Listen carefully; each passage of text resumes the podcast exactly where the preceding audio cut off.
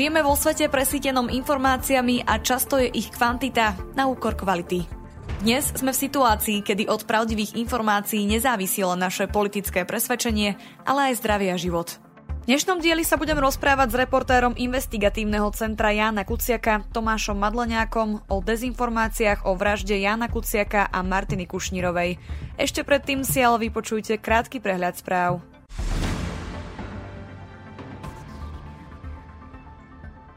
Spoločnosť Meta dostala pokutu v rekordnej výške jeden celá dve miliardy eur za porušenie pravidiel ochrany osobných údajov Európskej únie. Súd spoločnosti tiež nariadil zastaviť prenos údajov európskych používateľov do ú es á.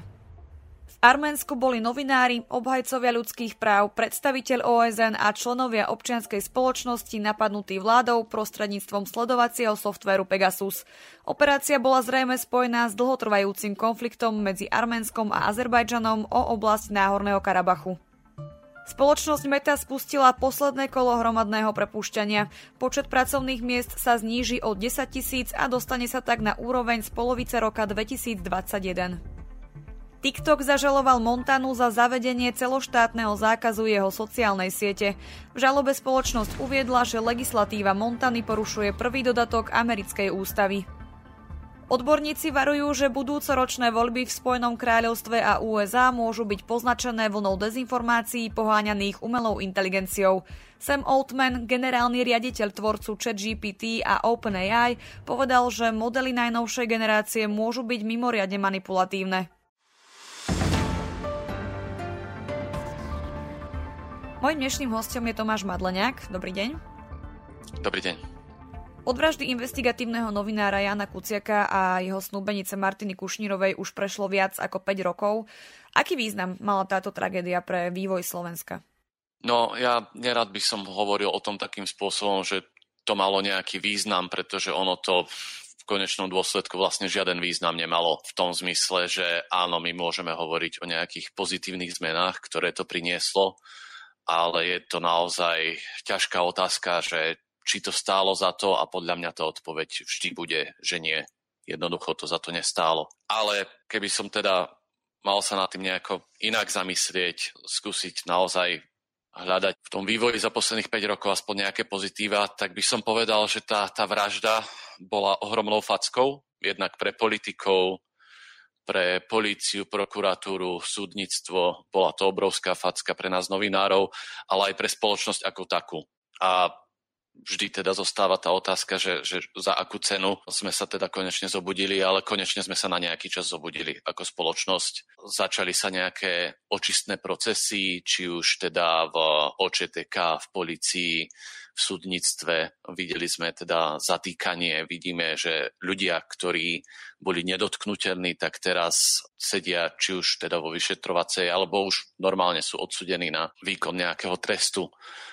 Čiže to sú nejaké, nejaké pozitívne zmeny, ktoré to Slovensko dosiahlo, ale nedokážem sa ubrániť tomu pocitu, že to nesmeruje úplne správnym smerom v súčasnosti a že či vlastne tá, tá nejaká pozitívnejšia trajektória, na ktorú sme sa potom v roku dvetisícosemnásť naladili, zotrvá. A ak by sa naozaj stalo to, čo niektorí úplne najpesimistickejší komentátori predpokladajú, medzi ktorých zatiaľ teda nepatrím, ale keby sa naozaj stalo to, že všetky tie očistné procesy, zmeny v polícii, justícii, všetky tie kauzy, že budú znova zametené pod koberec a že sa to celé zvráti a vrátime sa pred rok dvetisícosemnásť alebo ešte niekam na nejaké horšie miesto, tak to by som vnímal ako už vyslovene pľuvanec na hroby Jána Kuciaka a Martiny Kušnírovej. Ako sa možno pozerať na posledný rozsudok špecializovaného súdu napríklad v kontexte právneho štátu? V kontexte právneho štátu? No, tam sú ako keby podľa mňa dve veci, mm, ako sa nad tým treba zamýšľať. A keď nad tým rozmýšľam ja, tak si ako keby vybavujem spôsob, ako som nad tým rozmýšľal po tom prvom oslobodzujúcom rozsudku a ako nad tým rozmýšľam teraz. Totižto už po tom prvom oslobodzujúcom rozsudku ja som sa veľmi stránil nejakého komentovania alebo hodnotenia toho, že či to bolo správne alebo nesprávne rozhodnutie, pretože už vtedy som hovoril, že Jednoducho niektoré princípy a zásady sú dôležitejšie než Kočner a sú dôležitejšie než akákoľvek kauza, bohužiaľ vrátane aj tejto. A ak chceme jednoducho žiť v právnom štáte, tak prezumpcia neviny a in dubio pro reo a tieto veci jednoducho musia platiť a musíme sa s tým niekedy aj zmieriť, keď aj celá spoločnosť si niečo myslí, ale ak jednoducho dôkazy stoja alebo nie sú dostatočné na to, aby bol niekto odsúdený, tak jednoducho treba sa, treba sa podľa toho zariadiť. Koniec koncov, nikto z nás nevie, kedy aj my sami môžeme sa, či už právom alebo neprávom, ocitnúť na lavici obžalovaných. A ak sa niekedy niečo také stane, tak asi každý z nás by chcel, aby bol súdený na základe takýchto princípov. Takže to je jednoducho vyšší princíp než Kočner, než akákoľvek kauza. Avšak teraz to vnímam trochu kritickejšie k tomuto konkrétnemu rozhodnutiu súdu. Ja osobne som teda trocha kritickejší, aj keď samozrejme je dôležité počkať si na, na písomné zdôvodnenie, ale ten rozsudok, tak ako bol zatiaľ vyargumentovaný, nevzbudzuje vo mne veľkú mieru dôvery, pretože na jednu stranu áno platí, že in dubio pro reo a mm, prezumpcia neviny a všetky tieto veci. Lenže zároveň uh, si myslím, že je dôležité, aby sme v súdnictve mali nejakú mieru dôvery a ak nemáme ako spoločnosť dôveru v spravodlivosť, v súdnictvo, v sudcov a sudkyne, tak aj tieto princípy právneho štátu sú ohrozené, lebo pre nejakého budúceho autokrata bude omnoho jednoduchšie ich nahradiť nejakým úplne iným systémom a svojou vôľou. A toto konkrétne rozhodnutie vo mne osobne nevzbudzuje väčšiu mieru dôvery, pretože jedna z vecí je hovoriť, že v prípade pochybnosti v prospech obžalovaného, lenže aj toto by malo byť vyargumentované nejakým logickým a zrozumiteľným spôsobom. Ja osobne v tom zatiaľ takýto logický a uveriteľný spôsob argumentácie nevidím. Je táto téma priestorom aj pre aktivity dezinformačných aktérov? Kolujú v slovenskom informačnom prostredí naďalej naratívy, ktoré sú nepretržite aktívne od roku dvetisícosemnásť, alebo sa stretávame aj s novými dezinformáciami či konšpiráciami napríklad po poslednom rozhodnutí súdu? Ono tých dezinformácií a konšpirácií je v tejto veci ohromné množstvo. V podstate je tam z toľkých strán a takých rôznych tých konšpirácií, že rozmýšľam, odkiaľ vlastne začať. Ono dali by sa podľa mňa rozdeliť do takých viacerých skupín. Jednak rodičia Jana Kuciaka a Martiny Kušnírovej, oni sami už dlhšie upozorňujú často na to, že sa po internete šíria niekedy teda rôzne konšpirácie a že to nejako súvisí s tým, čo si písali aj samotní obžalovaní cez streamov alebo čo hovoria pred súdom.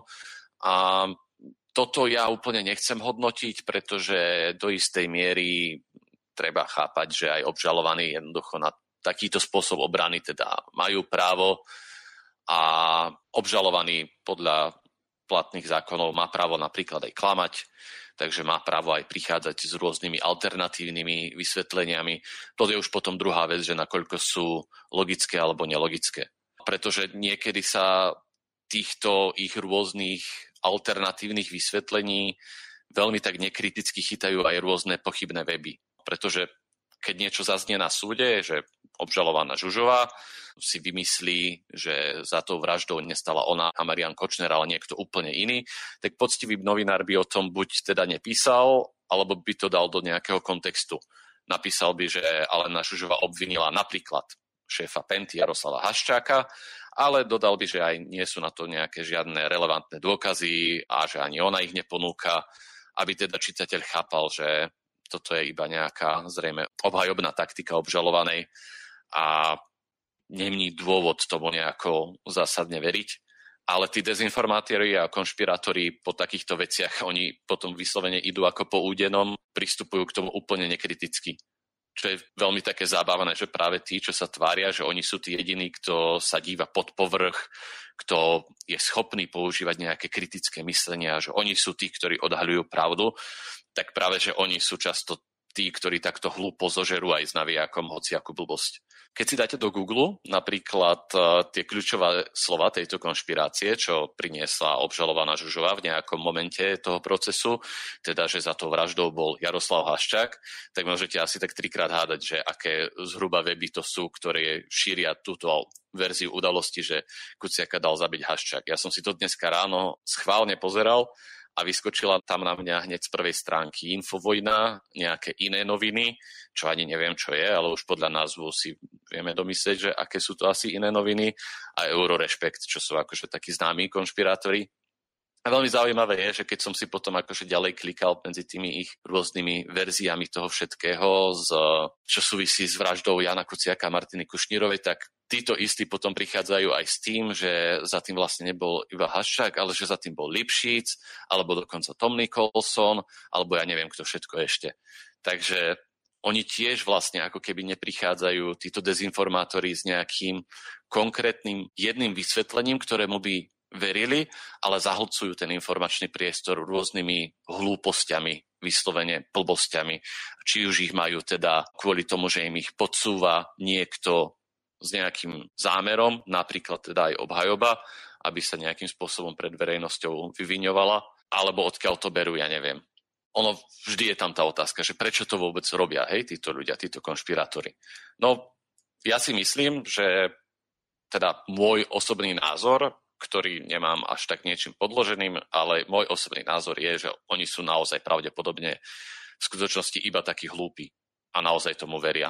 A naozaj sú schopní veriť trom verziám jednej udalosti naraz. Hej, že aj to bol Haščák, aj Nicholson, aj ja neviem kto, až Taršeran. Ale je tu ešte druhá možnosť, samozrejme, ktorá sa neúplne vylučuje s tým, že im je to vlastne jedno a iba potrebujú tie kliky, aby získali peniaze z reklamy a z toho, že oni si tam potom predávajú ten svoj merch.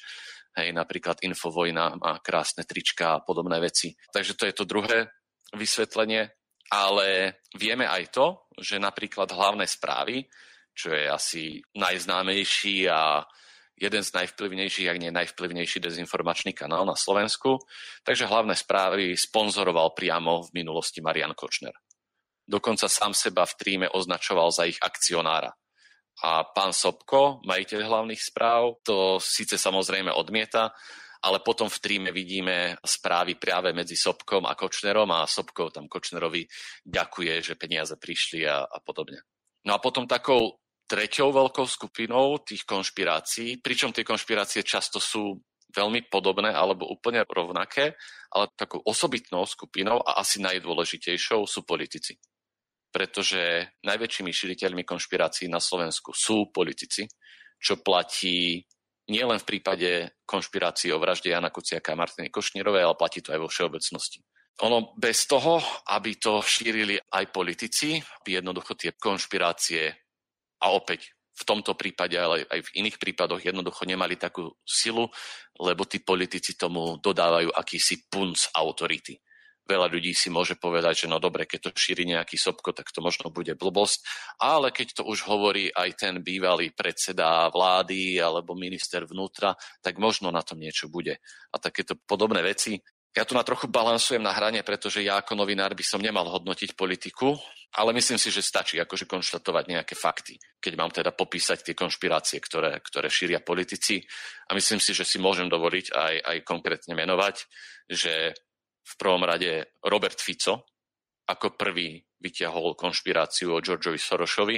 Pamätáme si to, tie, tie reči o tom, že je zvláštne, ako už boli dopredu pripravené odznaky, ako rýchlo ich teda tí organizátori protestov po, po vražde Jána Kuciaka mali a potom sa tam zrazu objavil Soros a toto isté vlastne trvá dodnes. Z toho podľa mňa pramení asi aj tá najodpornejšia konšpirácia, ktorá v tom informačnom priestore od začiatku je, a bohužiaľ je tam doteraz, že Jána Kuciaka nejakým spôsobom v úvodzovkách obetovali jeho vlastní.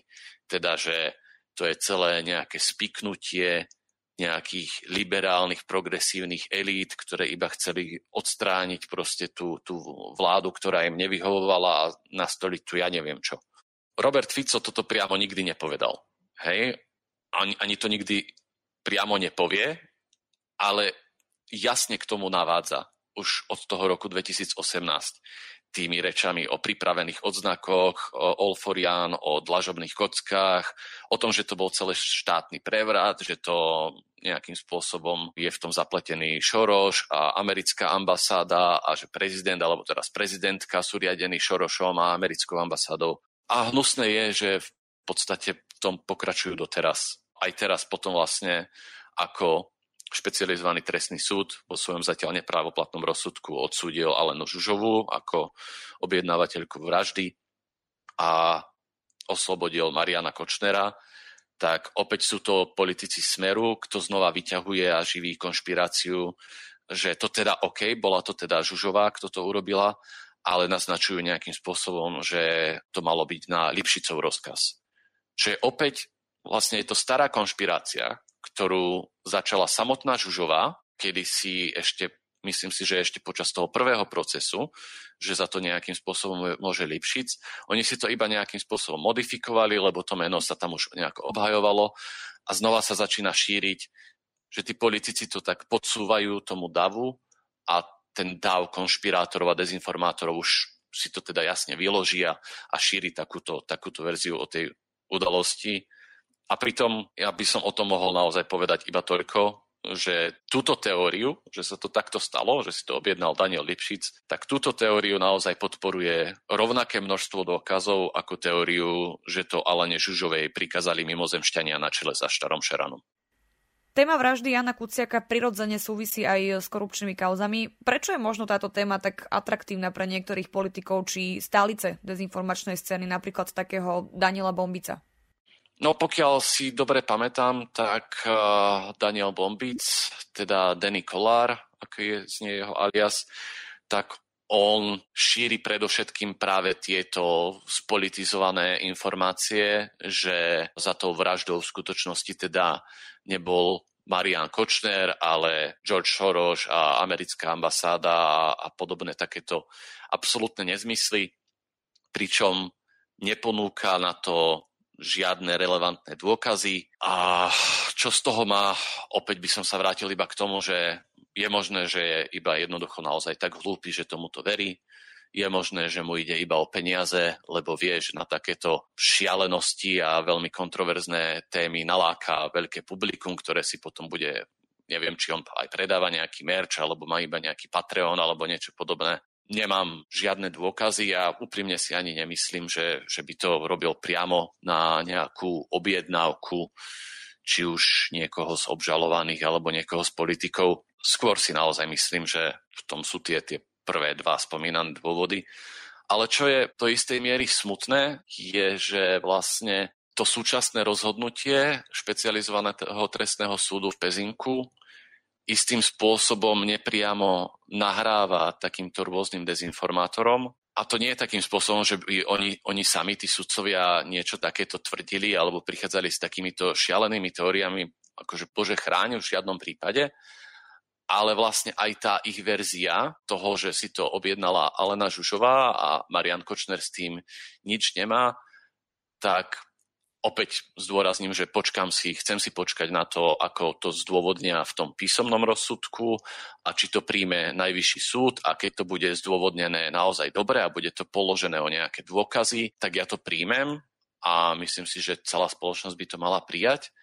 Ale zatiaľ z toho, z toho ústneho zdôvodnenia, ktoré sme si vypočuli v Pezinku, tak sa mi zdá, že tá argumentácia súdu je rovnako nelogická a, a nepoložená na konkrétnych dôkazoch, ako sú tieto rôzne priam konšpiračné teórie. A myslím si, že to je taký nepríjemný dôsledok toho, keď súd nedokáže poskytnúť naozaj uveriteľnú verziu tých udalostí, ktorá by pôsobila logicky a aj verejnosť by jej verila, že potom môžu prísť rôzni iní ľudia od Roberta Fica, Roberta Kaliňáka po Daniela Bombica, ktorí si môžu povedať, že no tak keď ani súd to nevie nejako proste akože logicky zdôvodniť a nikto tomu neverí, tak my poskytneme nejakú inú verziu udalosti a tá je ešte viacej odtrhnutá od reality ako tá, tá ktorú ponúkol súd. Aký význam má investigatívna žurnalistika pre chod demokracie pre Slovensko? Prečo je potrebné ju chrániť? Ja si myslím, že najvyšší najvyššia pridaná hodnota investigatívnej žurnalistiky, bez toho, aby som sa snažil znieť pateticky, možno vyzniem, ale čo už, je, že chráni pravdu. My naozaj teraz žijeme v dobe, ktorú definujú dezinformácie, propaganda a prichádza doba obsahu generovaného tými rôznymi jazykovými modelmi a tou údajnou umelou inteligenciou, čo ešte viacej bude stierať rozdiel medzi realitou a fikciou. A práve v tejto dobe si myslím, že je extrémne dôležité mať tu nejakú inštitúciu, ktorá bude chrániť pravdu a na ktorú sa ľudia budú vedieť spoľahnúť, že keď si prečítam niečo od tejto inštitúcie, a podľa mňa investigatívni novinári sú takou inštitúciou, tak to nie je niečo, čo si vymyslel chatbot. A nie je to niečo, čo iba pustil do informačného priestoru nejaký obžalovaný alebo nejaký štát a niekto to nekriticky preberá, ale že to je naozaj niečo, nad čím sa niekto dlho zamýšľal, overoval si tie veci a je si istý tým, že to, čo púšťa do toho informačného priestoru, je pravdou. Takou druhou vecou, a to je dosť nepríjemné a je to taká, taká slovenské špecifikum, je, že investigatívna novinárčina v zlých časoch istým spôsobom nahrádza prácu O Č T K. A tak by to nemalo byť, ale bohužiaľ to tak je, že investigatívni novinári vyšetrujú namiesto polície a namiesto prokuratúry. V súčasnosti to tak možno úplne tak nie je, ale vieme, že pred vraždou Jána Kuciaka práve Ján Kuciak toto robil. To, čo my ako novinári ale nevieme zabezpečiť, aj keď odhalíme tú pravdu, ktorú niekto chce, aby zostala skrytá, tak my nevieme zabezpečiť spravodlivosť.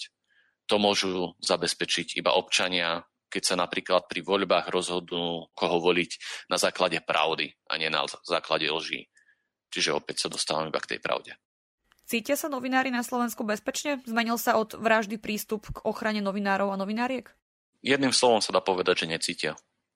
My sme robili taký ten prieskum na pomerne reprezentatívnej vzorke medzi novinármi a novinárkami a zistili sme, že iba tam dve čísla, že šesťdesiatšesť celá dva percent novinárok a novinárov za posledný rok zažilo nejaký incident, nejaký útok, či už verbálny alebo fyzický. A zhruba štyridsaťsedem percent z nich si myslí, že je to horšie, než to bolo pred piatimi rokmi. Ten prístup k novinárom sa zmenil po vražde, ale zmenil sa bohužiaľ iba na chvíľu. Teraz sme už zhruba tam, kde sme boli predtým, pretože po tej vražde sme mali také asi rok, dva alebo tri, kedy si ani ľudia, ani politici úplne nedovolili útočiť na novinárov tak ako predtým a nazývať ich špinavými protislovenskými prostitútkami a podobne. Ale bohužiaľ sa to vracia. A opäť sa dostávam k tomu, že keď to robia politici, tak to začne robiť veľká časť aj spoločnosti. Pomyslia si, že to sa vlastne môže. A tým najväčším strachom je, že takéto verbálne správanie, či už politikov, alebo aj veľkej časti spoločnosti, môže istým spôsobom odisťovať zbraň v rukách niekoho, či už by to bol nejaký zákerný mafián, ktorý si objedná niečiu vraždu, alebo nejaký blázon, ktorý si povie, že pôjde zastreliť nejakých ľudí, o ktorých si myslí, že sú to škodcovia národa. Ale čo je úplne najhoršie, a to vidíme už dnes, je, že už len ten strach, ktorý tí novinári cítia, novinári a novinárky cítia, už teraz, aj keď sa zatiaľ, zaklopem si na drevo, v úvodzovkách nič nestalo, že zatiaľ nevraždia opäť novinárov, ale ten strach vedie k tomu, že tí novinári prestávajú hájiť tú pravdu tak, ako to robia predtým. Jednoducho vedie to k autocenzúre. Vedie to k autocenzúre tým spôsobom, že novinári a novinárky, keď si niekedy môžu vybrať, tak sa môžu rozhodnúť a viacerí, alebo teda veľké percento nám to potvrdilo, že sa to už deje. Jednoducho sa rozhodnú niektorú tému nepokrývať, nevenovať sa jej, lebo vedia, že keď to budú robiť, tak prídu tie nenávistné útoky od politikov alebo od facebookového davu. A vedie to aj k tomu, že veľa novinárov si do budúcnosti alebo ľudí, ktorí napríklad študujú zatiaľ iba za novinárov, tak sa môžu rozhodnúť venovať sa buď nejakým menej konfliktným témam, alebo sa tej novinárčine nevenovať vôbec. Ja by som už dal iba takú jednu smutnú štatistiku na záver, že v súčasnosti máme investigatívnych novinárov na Slovensku v skutočnosti menej než v roku dvetisícosemnásť. Milí poslucháči a poslucháčky, dnes sme pre vás mimoriadne otvorili prvú epizódu našej novej podcastovej série Telo. Telo, podcast o normách krásy a zdravia. Tento podcast je štandardne súčasťou spoplatneného balíčka Aktuality Navyše, ale teraz môžete prvú epizódu mimoriadne počúvať zadarmo na našom webe a aj v podcastových aplikáciách. Som bola celý život najvyššia. Ich tvár je behavá, že majú strie, že majú chlpaté ruky. Ja som na začiatku mal problém s tým, ako vyzerám, tak som schudol. A zase, keď tá váha začala narastať, tak začali tie obavy z tej narastajúcej váhy. Povedal mi vlastne, že mám tučné stehná. Mal som rôzne prezývky, napríklad keď sa takto spomeniem, tak Chlebník. Tento podcast je iný ako všetky doterajšie bodyshamingové podcasty. Bude menej čierno-biely, viac v kontexte a okrem obetí bodyshamingu budete počuť aj názory lekárov, trénerov, odborníkov a naše kritické otázky. Hovorí sa dokonca až o pandémii obezity. Ja sa na ľudí nepozerám nikdy ako na tučných chudých, ale zdravých a nezdravých. Redukcia hmotnosti má v sebe skrytých oveľa viacej vecí. Určite to má vplyv potom na psychiku. Všetky ďalšie epizódy podcastovej série Telo nájdete už len na weboch Actuality.sk, Diva.sk a Najmama.sk a sprístupnené budú po prihlásení do služby Aktuality Navyše. Ďakujeme, že podporujete kvalitnú žurnalistiku. Ak si kúpite naše predplatné, môžete si byť istí, že nás platíte vy a nie ktokoľvek iný. O čom vypovedajú výsledky tohtoročného svetového indexu slobody tlače? Ide o pozitívne vysvedčenie pre Slovensko, alebo získavame na globálnom zhoršení situácie? Uh, oboje. Ono na jednu stranu áno, je to vlastne aj tým, že inde je tá situácia ešte horšia, ale aj tá situácia u nás sa predsa len o niečo zlepšila a ja si myslím, že toto by mohol byť taký pozitívny záver, lebo tie výsledky rebríčka slobody tlače svedčia o tom, že ešte nič nie je stratené. Že aj keď tu nám na Slovensku sa často môže všetko zdať úplne čierne a že to už nemá zmysel, takže to nie je tak. My sme sa v tom rebríčku, ktorý nám nastavuje zrkadlo, posunuli až o desať miest. Podľa Reportérov bez hraníc, čo ten rebríček zostavujú, je to teda spôsobené jednak opatreniami štátu a tu treba priznať a aj pochváliť tam, kde je to na mieste, že naozaj boli prijaté aj nejaké dobré nové zákony, a že tá očista v polícii znamená, že novinári viac dneska dôverujú polícii než pred niekoľkými rokmi a veria, že, že tí policajti, keď sa na nich obrátia, tak ich vedia aj ochrániť. Jednoducho veria, že tá situácia, ktorá nastala s Jánom Kuciakom, ktorý sa sťažoval na polícii, že sa mu niekto, konkrétne Marian Kočner, vyhráža a polícia ho nechránila, že sa to už nebude zopakovať.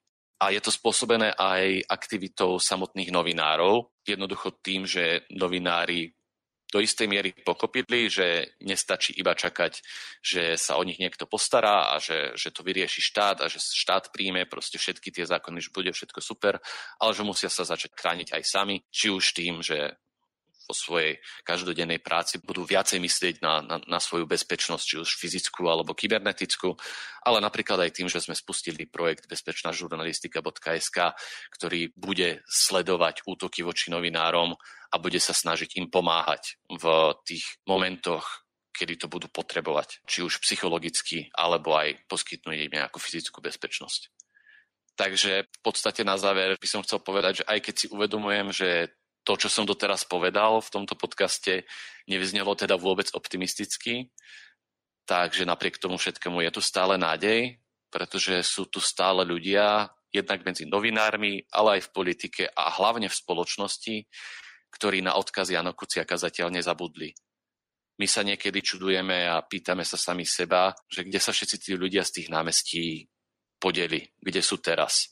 No oni sú tu, my všetci sme stále tu, len by sme sa opäť nemali báť niekedy sa aj nahlas ozvať. Hovorí reportér Investigatívneho centra Jána Kuciaka Tomáš Madleňák. Ďakujem za rozhovor. Ďakujeme. Ak sa vám tento diel páčil, môžete nás podporiť či už jednorazovo, alebo pravidelne cez Patreon. Umožnite nám tak vytvárať nielen kvalitný obsah, ale tiež budovať komunitu ľudí, ktorí rozumejú potrebe zdravého a transparentného infopriestoru. Viac informácií nájdete na stránke infosecurity bodka es ká v sekcii podpora. Na príprave podcastu sa podieľal Peter Dubovci. Táto epizóda vznikla s podporou European Media and Information Fund. Verím, že si nás pustíte aj na budúce.